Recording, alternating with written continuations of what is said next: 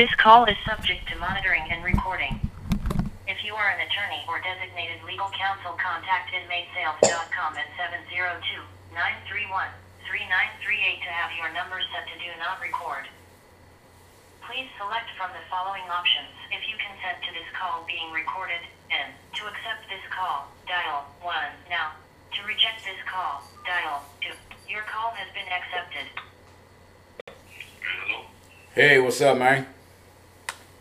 How you doing, Virgo? I'm doing great, man. How you doing, brother? I'm hanging in there, you know, just taking it day by day. Okay. Staying my head. So, what I want to get into, man, is basically first of all, man, how how are you feeling, man, these days? I mean, this has been a long journey for you. You've been in how many months now? Uh, 15, 16. 16 months, and uh, for an innocent man to sit in in jail. So take us through, man, a little uh, a little twist of the journey. And I only want to talk about the things that are public. I don't want to talk about anything that um, that we don't know, anything like that. But I want to just keep it pretty general, man, on this phone call. You feel me? Yeah, I got you. I think the first thing I want to know from you that I'm just curious about, man, is how are they treating you? How are they treating you in there?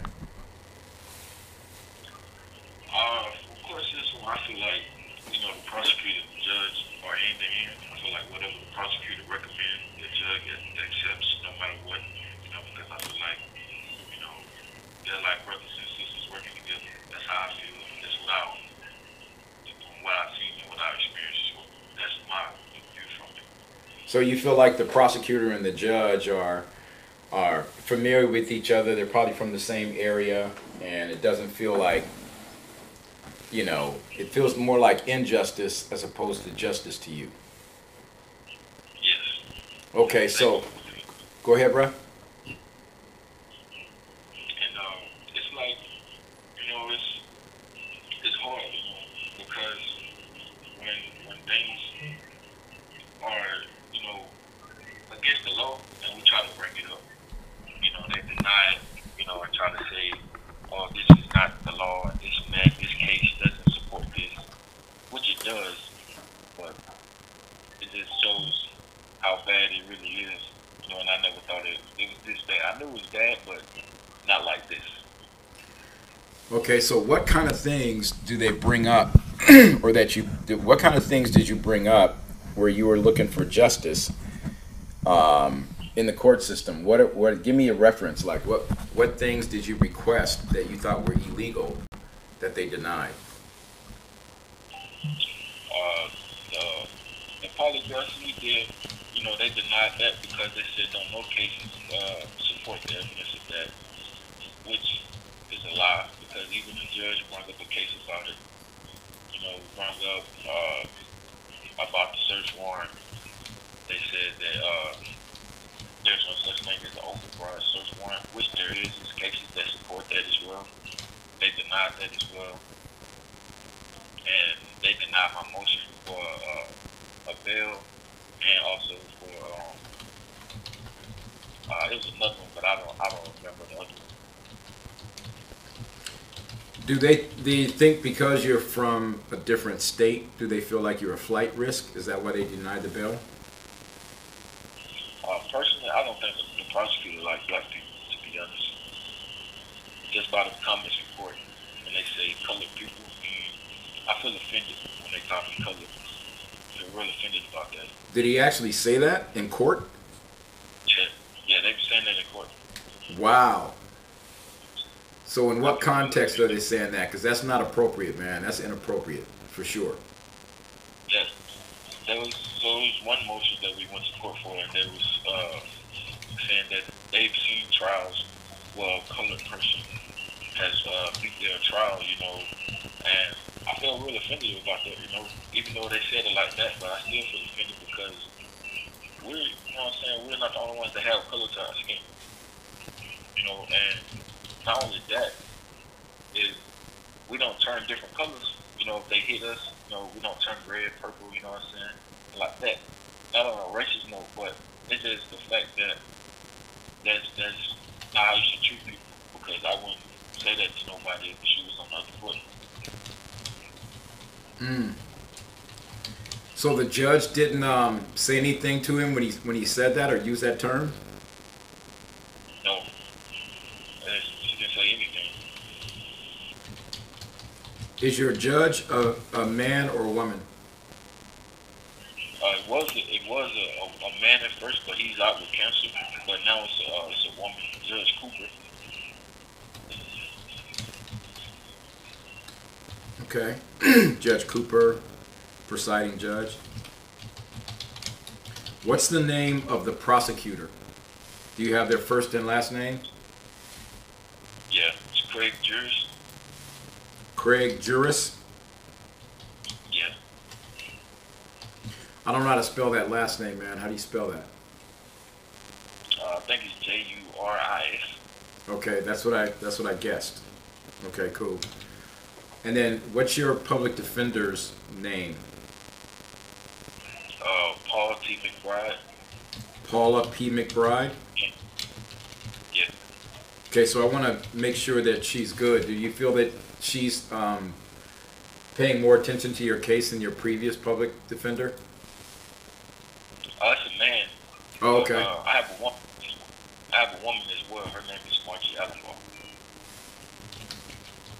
And uh, I feel like you know they are doing way better than what my uh, attorney I had at first. Because the attorney I had at first would pretty much lead me down a rabbit hole. You know, and giving me false hopes Right. and supporting me the way he should be. You know, and because of a lot of things that I found out doing research for myself and brought it to his attention, he pretty much told me not to worry about it because when it comes down to that, you know, the jury's not going to be worried about those things. And I'm like, how come? You know, those things are against the law and this and that. You know, and was like, oh, you know, I'm pretty sure they won't be worried about it. And I never really got in contact with him, so I fired him. Got a, got another public defender. I called, talked to another attorney, which is Paul T. McBride. I talked to him, and he told me to take my case. You know, and Margie Allenbaugh, she uh, she accepted to come along and help as well.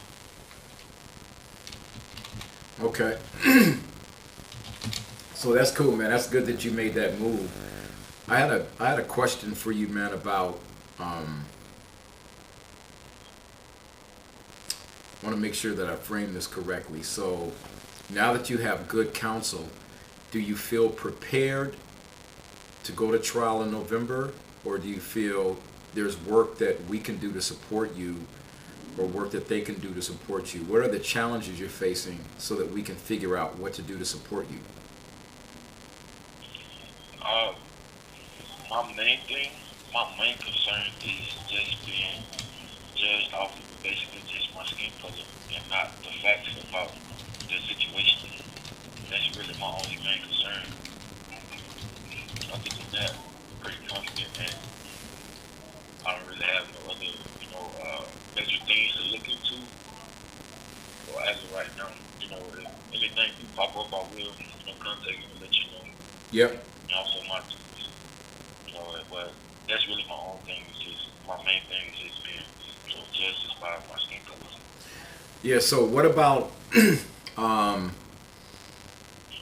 you had talked about a plea deal and that's public. If the prosecutor did he present you with some options um, or a plea deal in court that are challenging to you? What was the plea deal? He came. Uh, he told my attorney that the family wanted closure and that they didn't really want to go to trial. Which, in my opinion, I feel like it was the prosecutor's words and not the family. And he came with a deal for second degree murder for 15 years. And I pretty much told him no, not taking it. You know, because I feel like, you know, they they just want to present an image of the family want this closure, but in my eyes, I feel like the prosecutor they want to take the deal and railroad myself. Mm-hmm. Yeah, so he's. It seems like they're delaying this because they're not prepared to really um, present their case. Is that the sense that you get? The prosecutor's not prepared. Yes, he told the he told the pros- uh, he told the judge Recording in progress. he went to court Monday and Friday, and at both times he told the judge that you know they are not ready because they don't have all the witnesses interviewed.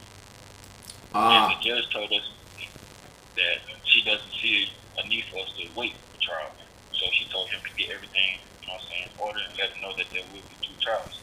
So this following Friday when I went to court, the judge and the prosecutor pretty much talked about it already. I can tell that they planned it, you know, because they moved the uh the trial my trial to October twelfth, which is like the last day of my speedy rights uh, my speedy rights trial.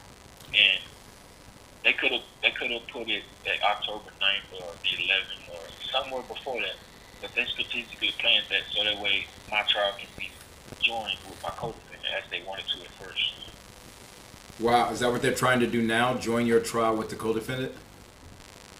Yes, that was the plan. That, that was the plan at first uh, from the get go. We even went to court, but that was that's the motion. Thank you for that. It came to that was the motion for a severance motion for us to have our trial separate, but the, but the court said no. They joined our trials. Oh, I didn't realize that because I know that you were. Um, I think it's more important that you get defended independently, not with the other co-defendant. Because That's you're. the same thing we argued. So, are you saying that they refused to separate the trial out? Yeah, they refused. Wow.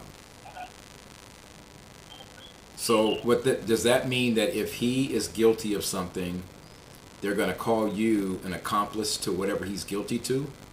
I'm trying to understand what that means legally. Um, so from my point of view, or what they told us, they said the reason why the, the trials are joined because it's the same situation and two people are tried for the same charge in the same situation. And at first, my charge wasn't even first degree murder. My charge was rendering criminal assistance at first. Right. And now, you know, that's like, oh no, pretty much, let's try together. Know, they upped my charge last year on May, on June 8th of last year.